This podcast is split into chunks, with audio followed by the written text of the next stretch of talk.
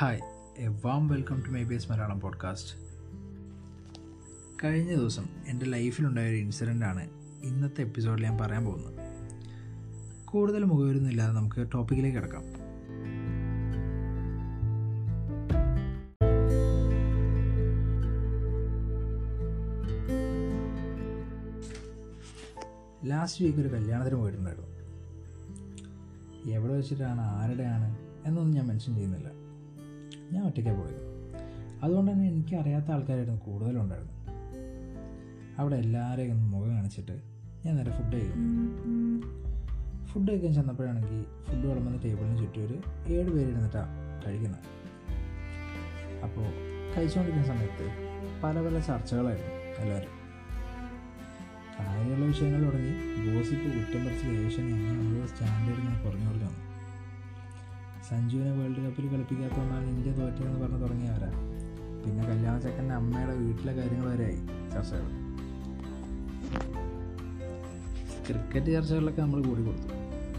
പക്ഷേ ആ സ്റ്റാൻഡേർഡ് ഇങ്ങനെ കുറഞ്ഞു കുറഞ്ഞ് വന്നപ്പോൾ എനിക്ക് തീരെ താല്പര്യം ഉണ്ടായിരുന്നു ആ കോൺവെർസേഷന്റെ ആ ഒരു രൂപമാറ്റം ഉണ്ടായപ്പോൾ തന്നെ ഞാൻ ബാക്കോട്ട് വലിക്കും അത് പോകുന്നത് എങ്ങനെയാണെന്ന് എനിക്ക് എപ്പോഴേ മനസ്സിലായി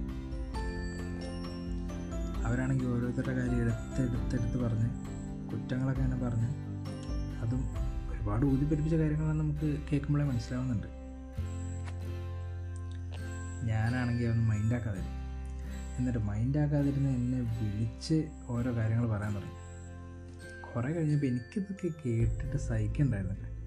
എനിക്കൊന്നും കേട്ടിക്കാൻ പറ്റുന്നുണ്ടായിരുന്നില്ല ഞാൻ ലാസ്റ്റ് എന്നാൽ അവരോട് ചൂടായിട്ട് അവരും ആകെ ആ ഒരു മൂഡ് കളയണ്ടെന്ന് കരുതി. ഞാൻ നേരെ അവരോട് കാര്യം പറഞ്ഞു. അതിനിപ്പോൾ എന്താ മനുഷ്യന്മാരല്ലേ? തെറ്റൊക്കെ ആർക്കും പറ്റും. ഇങ്ങനെ ഓരോരുത്തരുടെ പറഞ്ഞു നടക്കുന്ന സമയം വേണ്ടല്ലോ. അവരൊന്ന് വിളിച്ച് കാര്യം മനസ്സിലാക്കി കൊടുക്കാൻ. ആരോരുത്തർ പെർഫെക്റ്റ് ഒന്നല്ലല്ലോ ഇത് പറഞ്ഞു കഴിഞ്ഞപ്പോൾ അവരാ കോൺവെർസേഷൻ നടത്തി പിന്നെ അവർ സംസാരിക്കുകയും ചെയ്തു. പക്ഷെ കാര്യമുള്ള വിഷയങ്ങൾ മാത്രം സംസാരിച്ചു.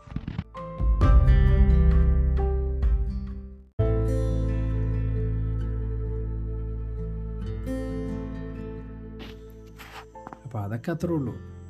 സോ വാട്ട് ഇതൊരു ഭയങ്കര പവർഫുൾ സെന്റൻസാണ് ഇത്തരം സിറ്റുവേഷനിലൊക്കെ ഒരാൾക്കാരെ പറഞ്ഞ് മനസ്സിലാക്കി തിരുത്താനും അങ്ങനെയുള്ള കാര്യങ്ങളോടുള്ള നമ്മുടെ ആറ്റിറ്റ്യൂഡ് അവർക്ക് മനസ്സിലാവാനും അതുപോലെ നമ്മുടെ ഉള്ളിൽ നമ്മുടെ പോയിന്റ് ഓഫ് വ്യൂ എന്താണെന്ന് ബാക്കിയുള്ളവരെ കൺവേ ചെയ്യാനും ഒക്കെ പറ്റിയ ആപ്റ്റായിട്ടുള്ള സെന്റൻസാണ് സോ വാട്ട്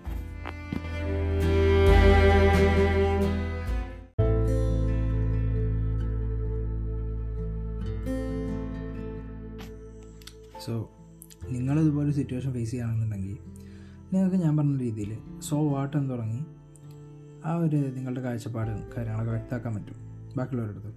അതുപോലെ ആരെക്കുറിച്ചും കുറ്റം പറയാതിരിക്കുക മറ്റുള്ളവരുടെ അടുത്ത്.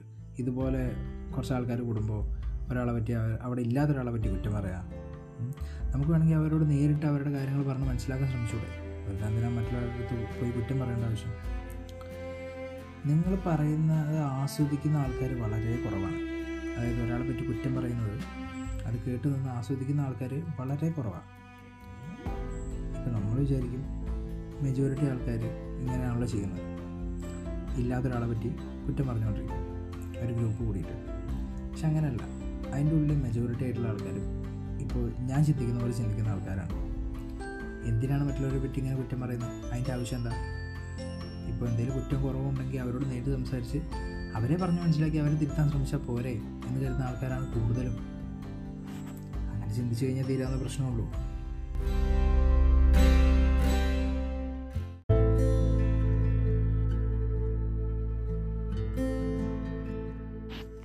സോ ഇറ്റ്സ് ടൈം ടു വേണ്ട മറ്റൊരു സ്ട്രോങ് ടോപ്പിക്കുമായിട്ട് അടുത്ത എപ്പിസോഡിൽ കാണുന്നവരെ it's may be signing off